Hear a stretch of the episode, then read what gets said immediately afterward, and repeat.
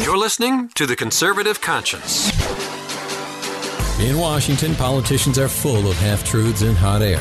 The Conservative Conscience is here to help you cut through the rhetoric and noise and explore the politically right way to think about the issues. You'll dive into one of the most insightful conservative minds in America, Conservative Review senior editor Daniel Horowitz. Using pure common sense and ignoring the groupthink, Daniel breaks down the major issues in Washington. You are now entering The Conservative Conscience. And welcome back to another week here at The Conservative Conscience on Monday, July twenty-third, here on the Westwood One Podcast Network, powered by Conservative Review.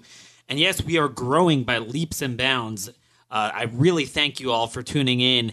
Every week, our listenership is really expanding. And you know what? That tells me that so many of you are starving for something that is more substantive, starving for something that will break this kind of binary idolatry mold of the false dichotomies. Well, you're either this or you're that.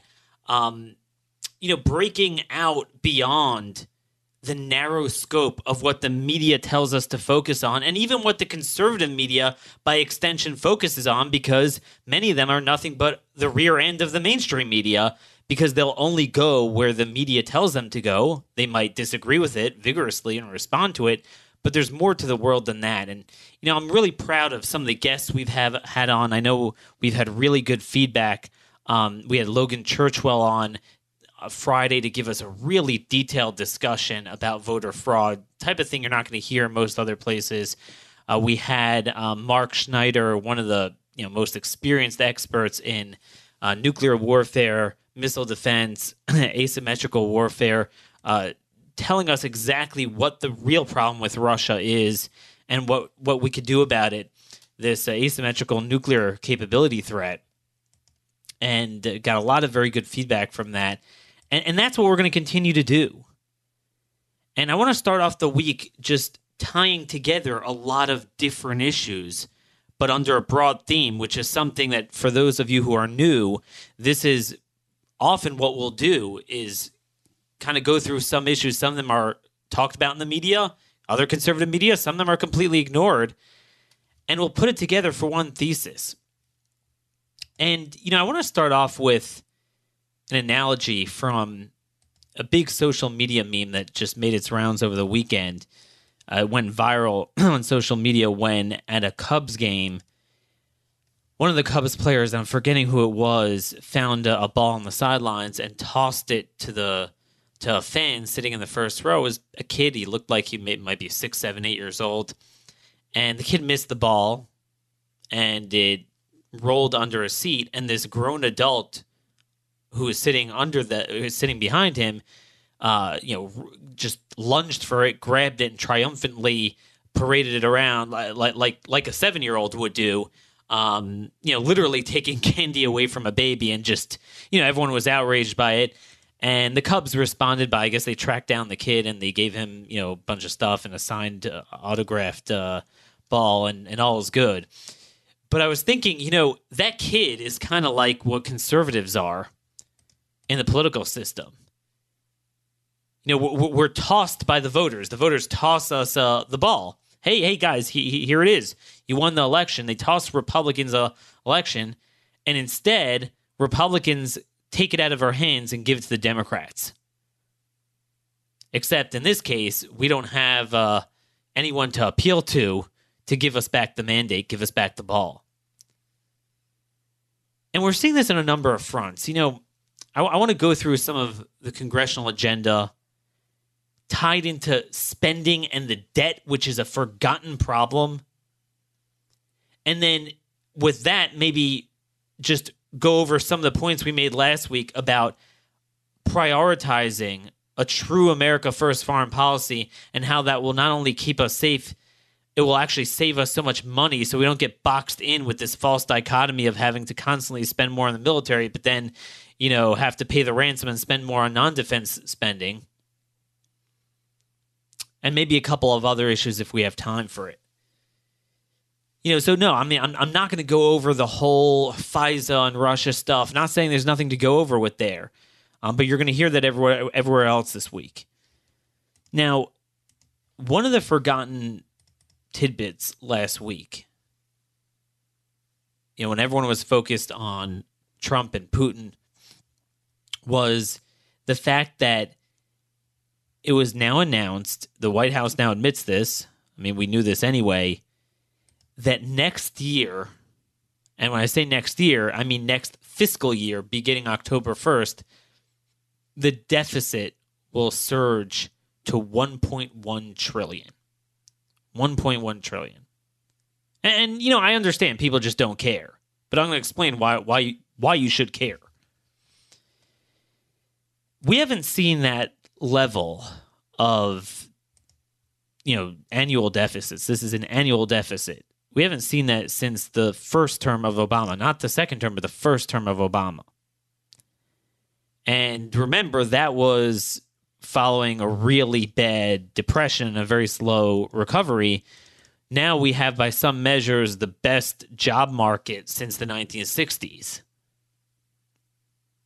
So, you know, you're you're getting in more rev- revenue naturally, and yet we're still slated for an insane debt crisis.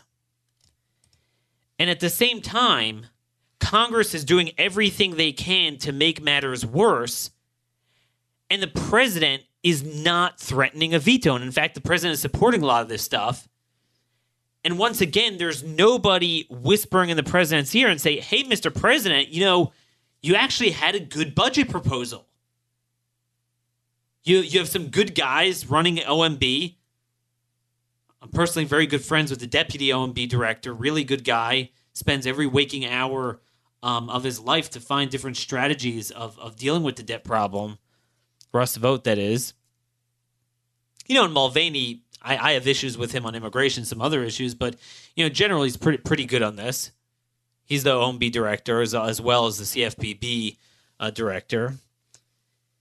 And, you know, th- there's nobody whispering this in his ear. Nobody on our side cares. But I will tell you that not only is it a fiscal problem, but it's a national security problem that ties into a lot of the issues we've recently discussed on the show, and and a lot of the issues discussed, you know, in the in the general news. It is literally weighing us down in so many ways.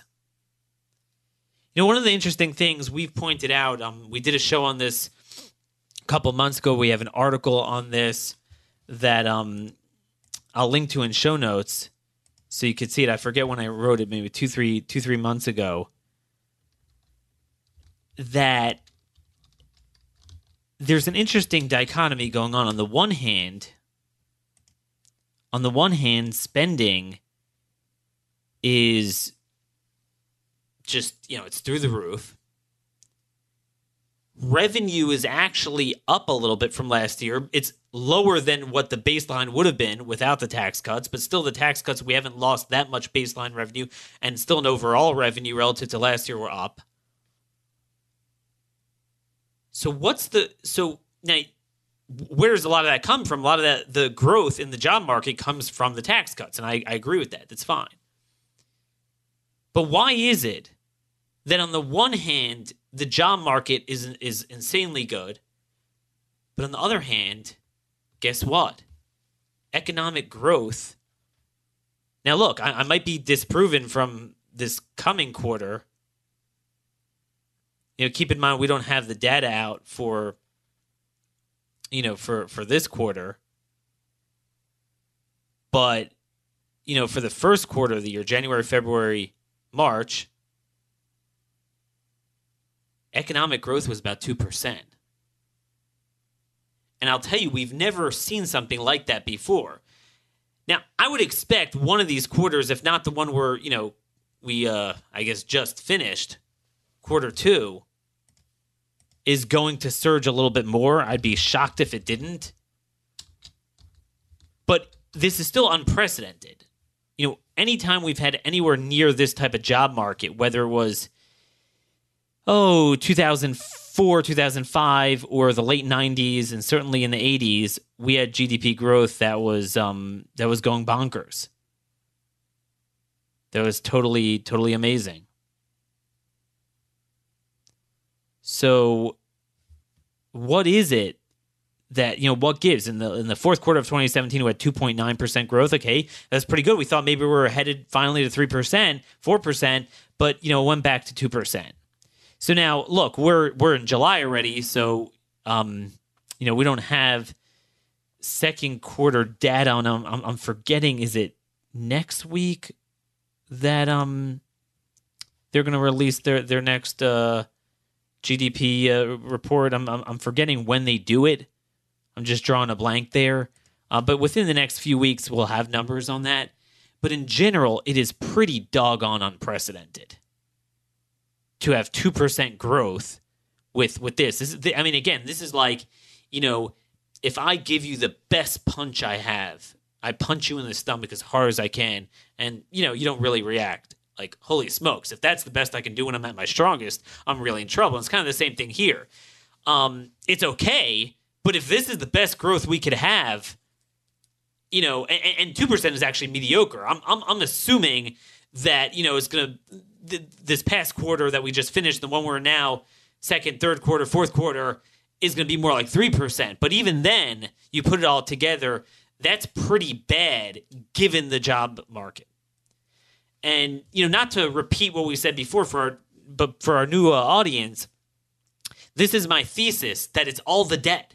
The debt is not some sort of abstract number that, oh, we're going to owe back this money over time that, you know, let's face it, none of us care about our posterior. We just care about the here and now. My point is, okay, the here and now, you don't realize it, but it's an albatross upon economic growth that, yes, we're We're hiring more people, but our economy is so inefficient because of the debt, and mis- which is which is fueling a misallocation of resources and investment. That um, you know, permanently we're just uh, we're just languishing. That that we're we're permanently sick. That even at, at our good times where we should be booming, you know, the, the growth is just not that much. That's my thesis. We have all sorts of capital going into government-mandated schemes that increase dependency programs or debt rather than the most efficient investments dictated by the best market indicators. And now as interest rates are, rates are pushed higher, more private money is used to purchase treasury securities to service the debt rather than invest in capital goods. More factories, more plants. And, and you know, you see the president complaining about that. Oh, they're raising interest rates. You know, that's not fair. But, you know, the, the, the, the way to get around that is by the president combating the debt. So we won't have a need to service it that much. And, yeah, you raise interest rates, but you won't have as many uh, opportunities for them to buy our dependency and essentially buy our Democrat votes. And again, this ties back into China. This is their leverage over us. China is such a strategic threat, possibly a bigger threat th- than Russia. And in the coming weeks, I want to have Mark Schneider back and some other people to really delve into this. We haven't delved into China so much, but they're their threat to us. Remember, they think in increments of one hundred years. But, you know, the president points this out and he says, oh, well, it's our three hundred billion dollars trade deficit. That's not what it is. I have a trade deficit with my supermarket.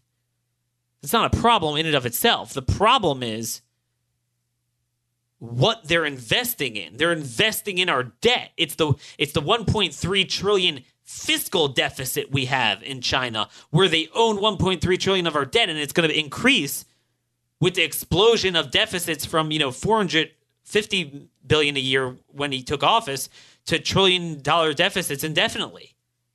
He's got to worry about this if he wants a legacy. You know, the tax cuts were good, but it's not the end all. The end all is the dependency.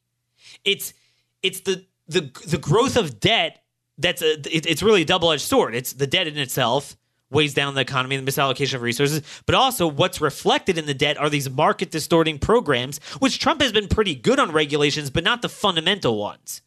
you know, he's been good at kind of trying to limit Obama's extension of them unilaterally, what he did, you know, with that. But, you know, he does need Congress to get rid of Section four oh four B of Sarbanes-Oxley, cafe standards, ethanol mandate, all of Dodd Frank, the REINS Act. And then, of course, of course, the healthcare dumpster fire. Um, it, it's just insane. By the way, I'm reading this great book, Ripped Off, on on healthcare. Um, I'm trying to remember who the authors are, but uh, it's it's a really good book that just came out, and I want to try to have the authors on the show. And again, this is something that should be bipartisan. Um, you know how how how they're ripping us off because government enabled an entire market like that. I mean, think about all the wasted output, the layers of we we have literally a trillion dollars. We, we spend three point three to three point five trillion on healthcare as a nation. A trillion of it is wasted, given to middlemen. The bill, the the bill paying industry, the P B Ms, all the middlemen skimming off the top. Not to mention the third party payer. Medicare, Medicaid, private insurance, which isn't private. It's controlled by the same people who control Medicare and Medicaid based on the stupid tax uh, exclusion. Healthcare is everything. You're not going to tackle anything without tackling healthcare. Okay, healthcare is, is everything. And you know, I give the president credit. I really do for some of the things he's done administratively, and I think some of them are going to come out soon with the short-term plans that will shake up the market. But again, he's got to use his veto leverage, and, and he's got to demand more budget reconciliation. If they're not going to get rid of the filibuster, at least use the same thing that was used to pass the the, the tax cuts, but they're not doing that this year. So there's not a single good piece of legislation that's going to come out of uh, come out of Congress, right? The entire year, which is pathetic. And we need we need a bill repealing Obamacare and some of the other stupid third market, third party stuff. It's eighteen percent of our economy. It's all. Think about this. You want to talk about why our economy is sick? You know, where you don't, you know, you know, look at look, look at where the economy works. Electronics, technology, boom. You know, they take, there, there's not a wasted morsel there. It's all based on organic consumer demand. Here you have eighteen percent of the economy run off of third and fourth party payer systems, lining the pockets of the insurance cartel, health administrator conglomerate, conglomerates, the A M A, you know, like I said, the P B Ms, you have the group purchasing organizations. We're literally mortgaging our future to pay for massive healthcare and education programs that are creating private monopolies, inducing price inflation, and by the way, creating so much personal debt. Education and healthcare. I mean, we're leaving our rising generation with the government-sponsored healthcare and education cartels that destroy innovation, sky-high insurance bills, crushing student debt, and nothing to show for it but a public debt that will soon force us to pay more than the cost of the military just on the interest payments. Okay, that, that that's coming by twenty twenty-five, maybe earlier. And we spend a lot on the military. I would argue a lot of it's, you know, not on parts of the military that we should be spending on, and, and different operations that we should be spending on. But that, that that's the point. So you can no longer run away from this issue. This is what's giving China leverage over us. This is what is making the interest payments on the debt now with the higher interest rates are soaring. So it's going to do two things. It's going to soar. It's going to, you know, increase our costs on, on just literally flushing money down the toilet just to pay on servicing Democrat dependency votes. But then also create more of a demand for treasuries, and you have investment in our debt rather than garbage, whether it's domestic creditors or China and Japan and Mexico. Those are among the top holders of our debt. So why am I, why am I talking about all this? Because just just this um just this week, the Senate plans to vote on four four of the twelve spending bills. They're packaging into what I guess you'd call a minibus. It's not an omnibus with all twelve spending bills, but four of them. It's agriculture. I mean, t- taken together, they fund um, the Interior Department, E P A, Treasury, Agriculture, um, Transportation, H U D. I'm forgetting, you know, there might be one or two others thrown in there. And, you know, it codifies everything that was in the omnibus bill. Plus, it, it actually gr- it increases it a little bit, too. It increases spending for the E P A, increases spending for H U D by four percent. And the president promised us never again. Remember that? Remember how he promised in March after he signed every every budget bill, he's been taken to the cleaners. So the spring when he took over to F Y twenty seventeen, finishing that up, F Y twenty eighteen in September of last year, and then um, the two budget betrayals this past March, the budget caps and then the omnibus bill. And then he said, oh, this is it. Never again. I'm going to veto it. His exact wording, trying to remember what it was, um, at that signing ceremony. Yeah, I mean, he said, I will never sign another bill like this again. I'm not going to do it again. Well, here we are. The Senate is codifying the omnibus levels of spending. And and this is all non-defense spending. And, and there's no S A P. A S A P is a statement of administration policy threatening a veto. I mean, a S A P could be positive, too. It could be in the affirmative. You know, they could say they agree with the bill. But he should issue a S A P threatening a veto. And yet nothing. Nobody is pressuring the president to keep his promise on this. And if this keeps down this way, I guarantee you in September, he's going to sign another budget bill like that. And there won't be anyone to, to hold him accountable because everyone's going to be busy fighting for Kavanaugh in the Supreme Court, which in itself, as we spoke about for so many weeks, is a battle that, you know, in my view, it's not going to fundamentally change the problem with the judiciary. This is the problem. We're like that kid with the ball t- stripped from our hands, but we don't have, uh, you know, a Twitter mob to appeal to to help us. The Twitter mob is distracting on these issues. So, you know, and, and meanwhile, you know, it would be one thing if, okay, there we're going to lose on the spending fight, but Trump's holding firm on his immigration priorities in the budget bill, going after sanctuary cities, getting the ICE agents, getting the wall, ending the asylum fraud, and certainly going after the courts, a provision they should put in the in the Homeland Security bill. Or frankly, they should put in the financial services bill. So w- one of the bills they're passing is financial services. It funds um, the Treasury Department and general government. Included in that is actually the um, budget of the judiciary. And guess what? The judiciary is getting a pay raise. Uh-huh. So much for holding them accountable.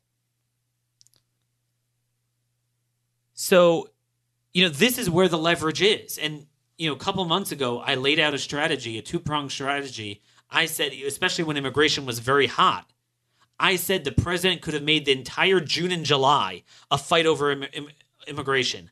I, every day on Twitter, I will veto a bill that does not fund my priorities. And then once you have that, and I said we should tie together Homeland, he should demand that, that Homeland Security be tied to the military. So it's kind of like one big security package. Then you get that out of the way, and then you could totally address spending in the non-defense sections of government and those uh, appropriation bills from a position of strength without holding the military hostage.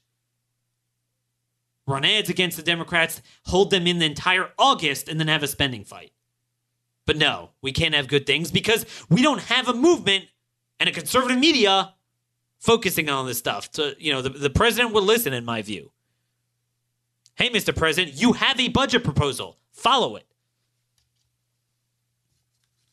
You know, ju- ju- just in this uh, bill, okay, the Senate bill that they're passing, Agriculture Department, And by the way, this is just um, the bureaucracy part of it, the discretionary part of it, not like the cost of the programs. Most of the agriculture, um, it's it's hundreds of billions because it, it's the cost of food stamps and things like that. But um, the discretionary side, twenty-three point two billion dollars. The president's budget called for nineteen billion dollars.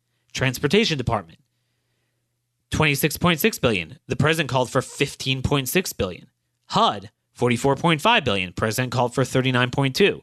Interior, thirteen point one billion dollars. President called for eleven point three billion dollars. And an E P A, the bill funds it at eight point one billion dollars. Trump's budget calls for five point four billion dollars. Those are all pretty big percentages. Pretty wide gulf. Now, you're not going to get everything you want from Congress, but you should get more than nothing. But you're not going to get it if you don't threaten a veto. And again, you know, this ties into the national security priorities we talked about. The, the problem we're having is that because we're broke, every time we need something that we actually genuinely need, because we want to address the stupid agriculture programs, the stupid dependency programs, the stupid healthcare programs, the education programs that do nothing but empower private, so-called private entities to gouge us. Then when it comes time to, oh, man, we actually really need to update our nuclear capabilities and our missile defense um, so we don't get left behind by Russia. Oh, no, no, we don't have any money for that. Oh, you know, um, we we need we need to deal with immigration. We need to deal with Latin America. Oh, yeah, we don't have any money for that. And, and this gets back to another problem. We're not only wasting on non-defense spending, we're wasting on defense spending too, because a lot of what we're spending on is nation building.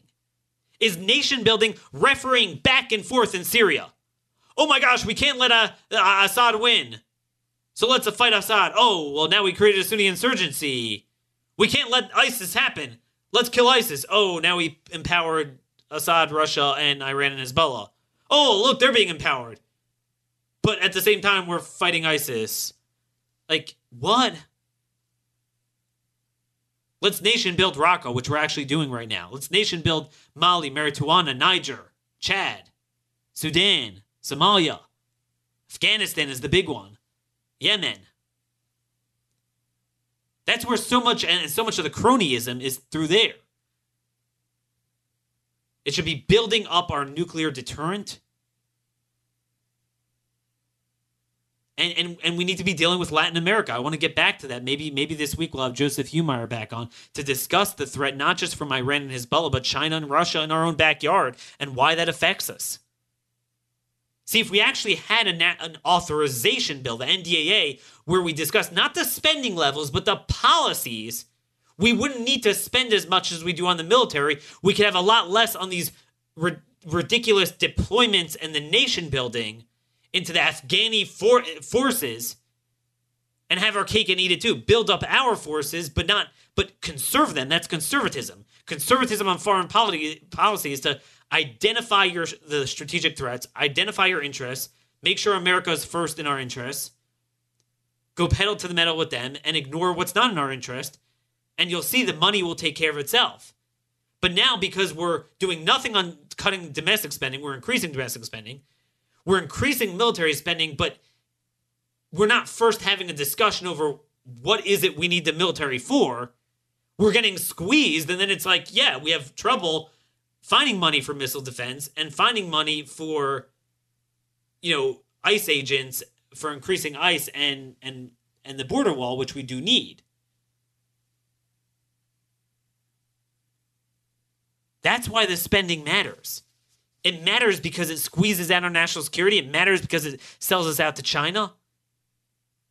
It matters because we can't build up our, our nuclear deterrent with, with, with the problems of the debt. It matters because of the misallocation of resources, permanently losing years of four or five percent of growth that growth that we could have, increased wages that that that we'd be experiencing. And it matters because we're continuing this healthcare dumpster fire. And that's the next item on my agenda today: what Congress is doing on healthcare, which ties into this. And again, you're not going to hear this anywhere else. Oh, but first, before we get to healthcare, just wanted to go a step back. There's another issue I want to get to first before I forget, and that's the Farm Bill. So uh, last week, the House voted to go to conference with the Senate and convene a conference committee to iron out their differences on the Farm Bill. This is a perfect opportunity to have a national discussion on the role of the federal government, food stamps, agriculture subsidies, all this stuff. Um, you know, we, we had a bill under Obama that massively expanded food stamps, massively expanded government in subsidizing uh, farm programs. And guess what? Both of these bills, the House and the Senate version, to re-extend the five-year farm bill, eight hundred sixty-seven billion dollars, they're more or less the same. So, you know, as you would expect, the Senate is always going to spend a little bit more money in each area, the energy subsidies um, in particular. But for the most part, they're the same thing. There's just one difference. The House has this much talked about work requirement Um, for food stamps, except it's only applied to a tiny sliver of the population. And then they create this nanny state job training program because, you know, they're too scared politically to actually, you know, fully implement the work requirements. So, oh, job training, and, and we're going to offer job training. So they have this whole job training agency they create that, according to, you know, so if you're going to do that, then you better have a robust work requirement mandate, meaning require it pretty much across the board except for someone, someone who's disabled, and they don't. So you mix the two together. According to C B O, basically the cost of the agency wipes out the savings from the limited work requirement. So, you know, it's not even better than the Senate bill in the end. I mean, the whole thing's a joke. And then, of course, they both Incre- uh, they both codify the Obama era expansion of agriculture subsidies, not just, you know, to work as insurance, but as what they call shallow loss, the price loss coverage program and the agriculture risk coverage program. Those are the two programs that guarantee a loss off of record revenue for farmers. And, you know, Trump is very populist on this and everything. Oh, yeah, yeah, we need to fund our farmers and everything. Um, But, I mean, dude, that's like the Obamacare of, you know, of of agriculture. You know, when you treat insurance, and the whole thing to begin with is government insurance, not private, but to treat it like, uh, you know, a, a primary payer, shallow loss. You know, the projected cost of these programs initially was twenty-seven billion dollars. Now it's going to top fifty billion dollars. And um, this bill actually raises the floor for subsidies to kick in when the prices dip below that target level. So it actually expands them. And, um, you know, th- th- this is the problem. It's market-distorted price manipulation. It's worse than even direct subsidies. It's kind of like healthcare. See, much like with Medicaid subsidies, what do we say? What do we always say here on this show? That you have to understand that, you know, seventy-five percent of Medicaid goes to the healthcare administrator cartel, whether it's insurance companies or the healthcare administrators. And that's why you have literally a hundred billion dollars a year in fraud. one hundred billion dollars a year in fraud. Unbelievable. You know, because we just, we, we don't funnel it directly to the people, which I would argue would be a better thing to do it in regulated H S A accounts and where you just give them the freaking money. Instead, we empower a price-fixing cartel. So we do the same thing here with farm subsidies where we funnel these uh, price loss programs, these shallow loss programs through these macro com- commodity pricing. Um, and it empowers a monopoly. So according to the C R S report from last year, ninety-four percent of the farm subsidies go to just six commodities. And forty-six percent of it goes to corn. And corn is already benefiting from the greatest subsidy of all time, which is the ethanol mandate, requiring that all fuel producers blend ethanol into the nation's gasoline supply. Now, you might think, all right, well, these six commodities are the end all, right? Well, no. Despite receiving ninety-four percent of the subsidies, those six commodities only account for twenty-seven percent of the output value of all farming. C R S ends off by saying that, um, you know, this finding merits further inspection of how the programs function across program crops. Well, no such inspection is taking place. And the president's not going to push it. And, and the president is praising the Farm Bill. I mean, again, you're, you're not going to change anything if this is the way you want to do business. You're just not going to change anything.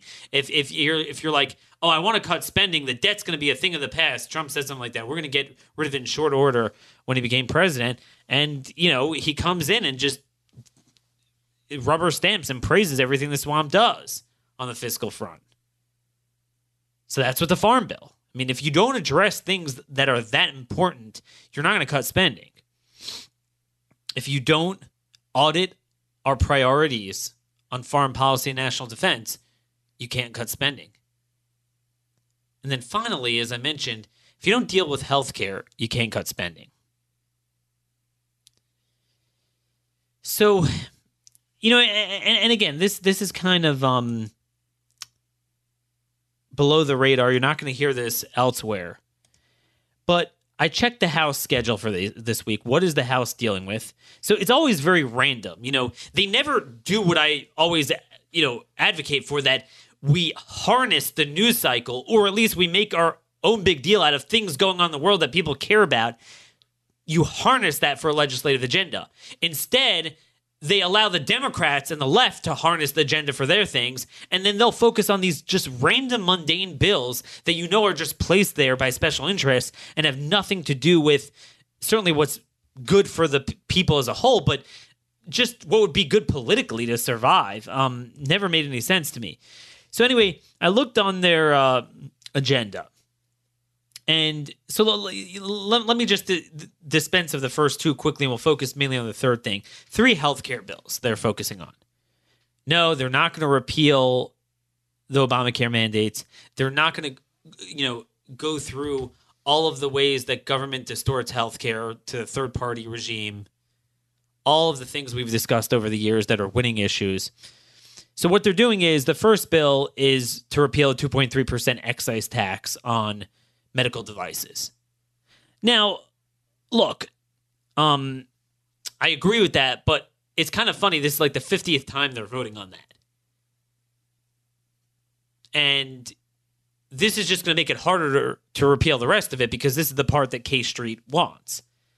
Now, I don't I, I don't disagree with it, but I'm just saying it's funny how they only focus on what K Street want, K Street wants. Okay, the next thing is, it will expand H S As to allow for the purchase of lower premium copper insurance plans at a cost of uh, about eleven billion dollars in, in lost tax revenue, according to Joint Committee of Taxation. Um, so now you might think, okay, well, you know, expand the use of H S As to these copper plans, but it, it, this in itself reveals how obtuse they are in understanding the insurance market. And I know we have a lot of listeners that are in the same boat that I was. So that ship has sailed. Because of the corrosive, degenerating nature of Obamacare, it has reached a point. First of all, we shouldn't even be talking about copper plans. It's like the Soviet Union. It, literally, our health insurance market is like a Soviet supermarket. That was the analogy I used throughout last year. You know, uh, harking back to, um, you know, Boris Yeltsin, um, you know, visiting an American supermarket and being amazed at the array of options for orange juice. So you have silver, gold, and copper. You could use H S As for the copper plans. Now, he, he, here's the problem with that. Um, I mean, it's not a problem. It's just it, it, it's not like we're going to go backwards with this piece of legislation, but it just reveals their stupidity. We've already reached a point where even the copper plans, at least for me in Maryland, are like two thousand dollars premiums a month. So why are you promoting H S As? Okay, you're promoting it for people that aren't on the dole, because if they're on the dole, then they're on the dole, which is most most people that don't have a job, that don't get insurance on a job, unfortunately are roped into that. And that's why, you know, Republicans don't want to touch it. Or if we should be tackling H S As, at least convert the subsidies into H S As. But if you're addressing people that who aren't on the dole, so even the copper plans have become so insane thanks to the guaranteed issue community rating that they won't address the heart and soul of Obamacare and the subsidies and the Medicaid expansion that collectively have just inflated the price of health insurance to insane levels. So they're missing the point. The whole point of H S As, let's say back in a pre-Obamacare world, pre-Obamacare world, where expensive Cadillac meant one thousand dollars a month for a family, and you had plans that were maybe a few hundred dollars a month and maybe even less than that that are catastrophic, and you want to encourage people not to overutilize, like, all right, you know, you're going to go for the lower option and then pay more out of pocket if you have other things that are non-emergency or up until the emergency, you know, level, the deductible level. So for you, you know, we're, you know, since we're subsidizing insurance and everything, we should subsidize out of pocket, right? So we should subsidize H S As. I mean, it's not, and, and again, it's not the same subsidy. It's a tax break. It's a tax, not credit, but tax deduction for those that are actually paying taxes. So that that that's good policy. But now, I mean, it, it, we've already crossed the point of no return. In H S A, it's it's like throwing a, a you know, a crumb at someone after they already died from from uh, starvation. You know, it, it's two thousand dollars a year. It's already reached the point where if you are not getting subsidized, you're not getting it from work, you don't have some, you know, sort of uh, self-employer situation where your business could pull together with uh, kind of, you know, other group plans, you're already screwed. So you're already forced to either, you know, go without insurance, um, like me, you join a health sharing ministry, um, or some other thing like that. What is needed more would be expanded H S As, not just for insurance plans, that a pocket part at least, but A, maybe expand it for premiums, but I would argue also equal out alternatives to insurance. Because, um, you know,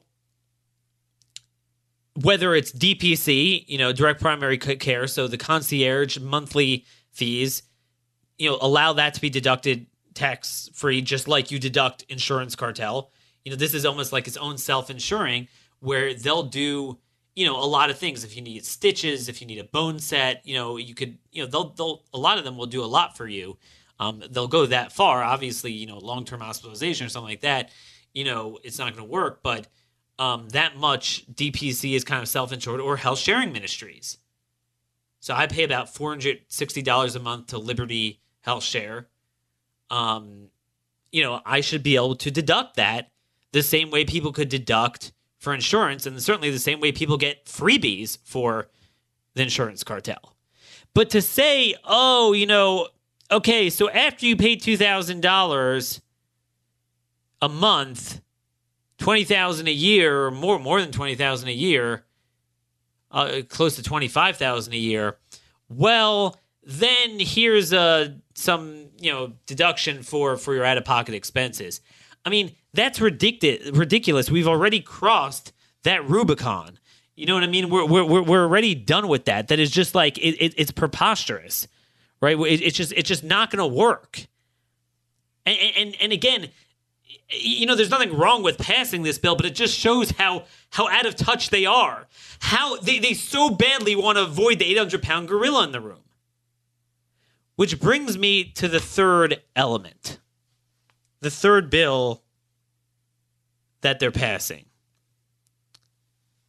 where they not only aren't they addressing the eight hundred pound gorilla in the room in healthcare, government's handout to third party payers through Medicare, Medicaid, Obamacare, then the regulations, and then the original sin of healthcare, the employer-based tax exclusion, that both empowered insurance to become health care, and also within the insurance market empowered groups over individuals. And if you, you don't get it from a job or you want to switch, you're at, you're, you're, you're left high, high and dry. And that's a big part of the pre-existing condition problem that government created through this.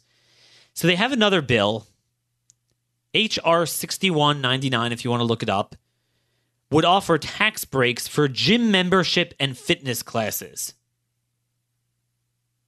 So, dude, if you want to know the, the, the quickest way to skyrocket the price of gym memberships and fitness classes, pass this bill. I mean, that's the lesson we just talked about of creating asset bubbles broadly in healthcare and education. Government goes and makes a tax break for that industry. Well, then the industry blows up. I mean, that it's ironic because this is a tiny sliver. You might even call it broadly healthcare, fitness, but they're missing the point that this is the original sin of health insurance.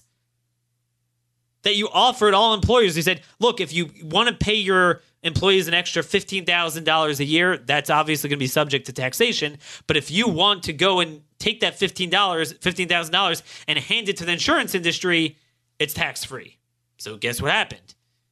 Every employer basically in America since, you know, starting the fifties started um, to offer that.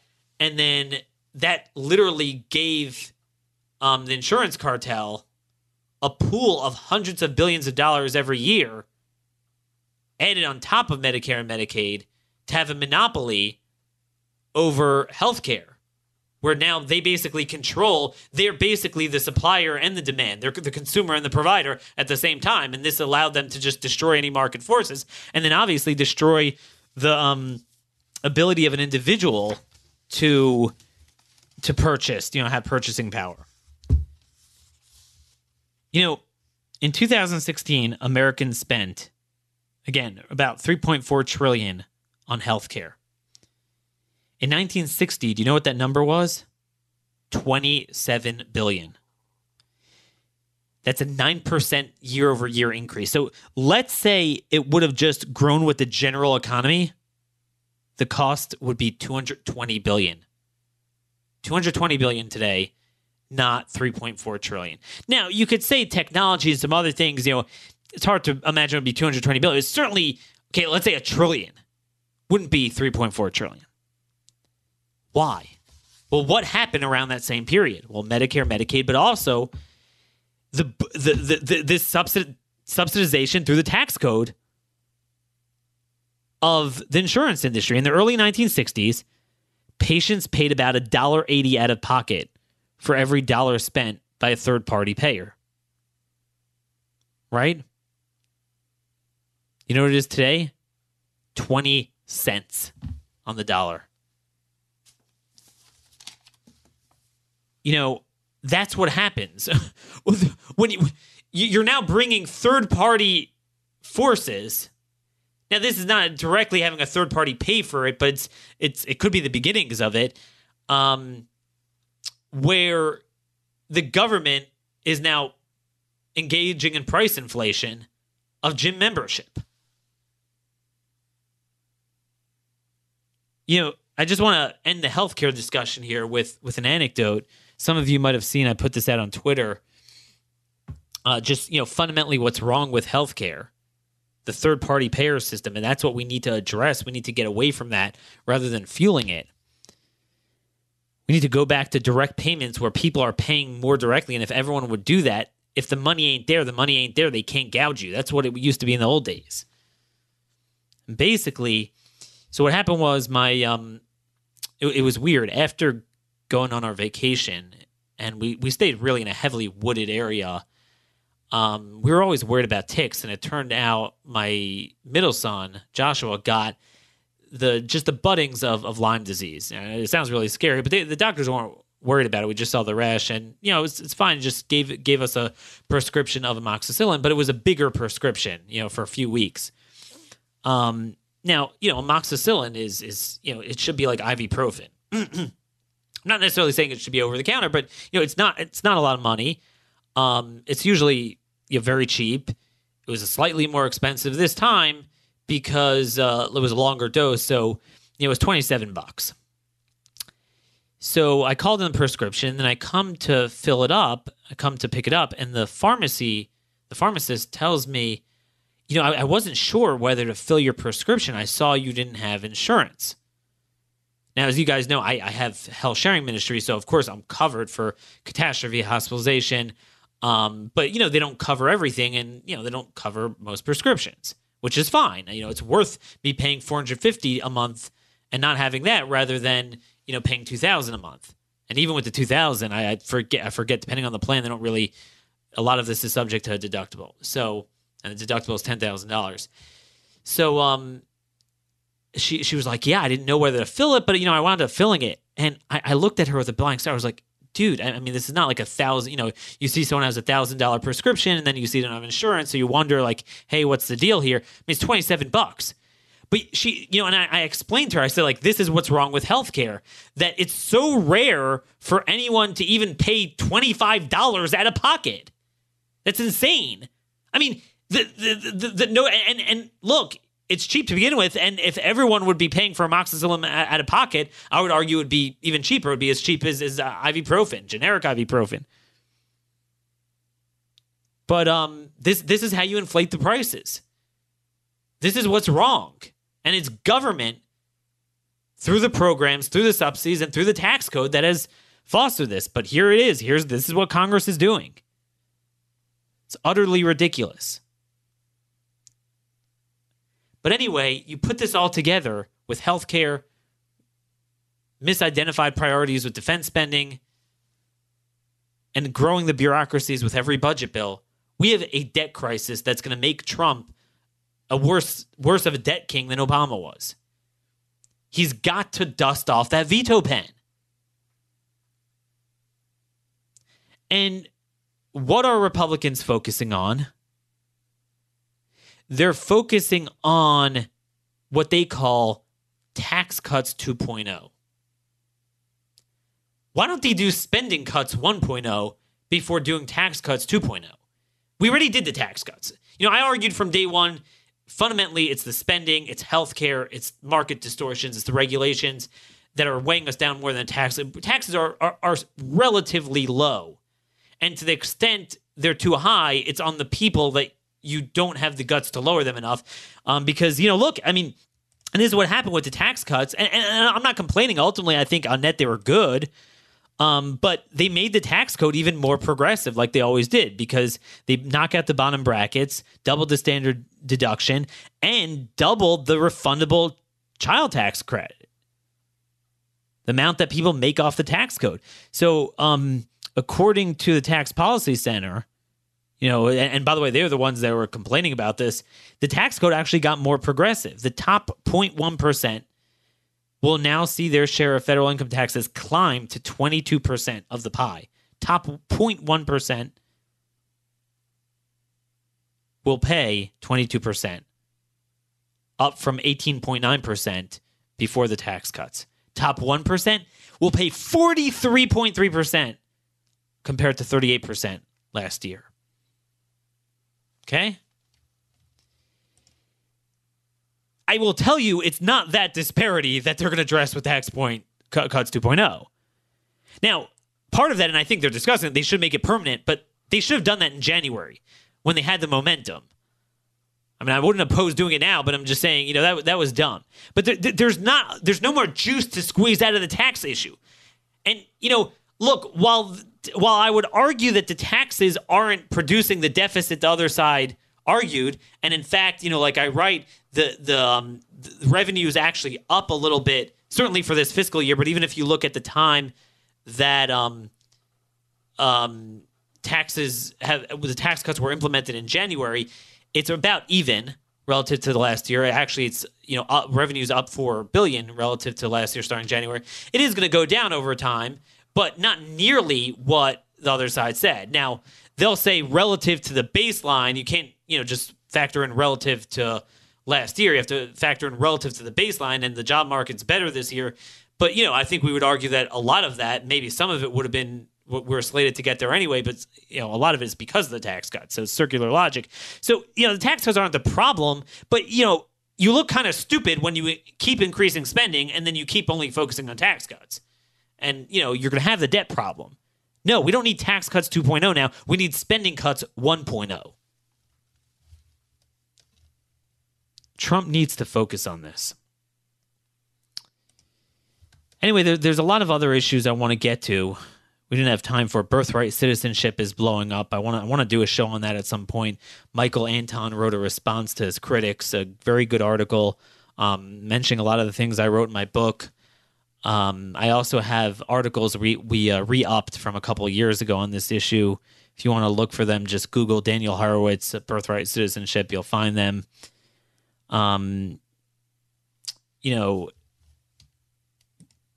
there, there, there's a lot going on, but I want to end with this point.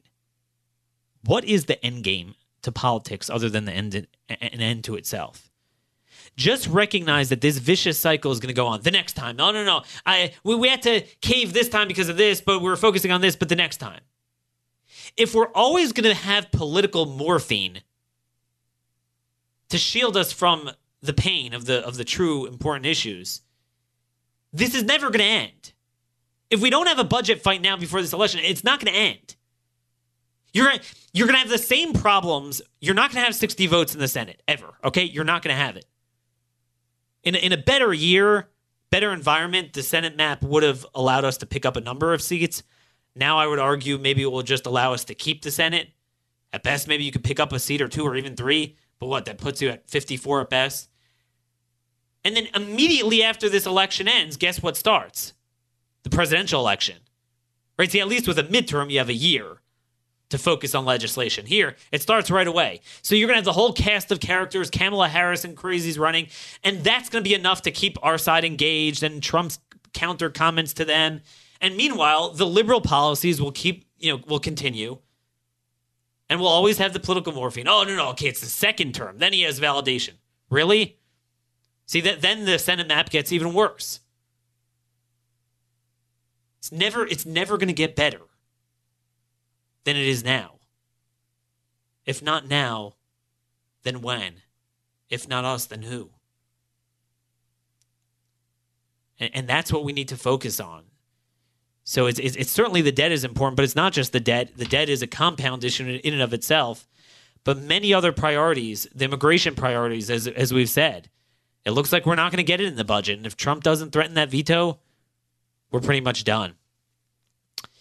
Anyway, send me your comments and thoughts on who you want on the show, what other guests you're looking for, what other issues you want addressed. You could always email me at d horowitz at c r t v dot com or tweet me at r m conservative.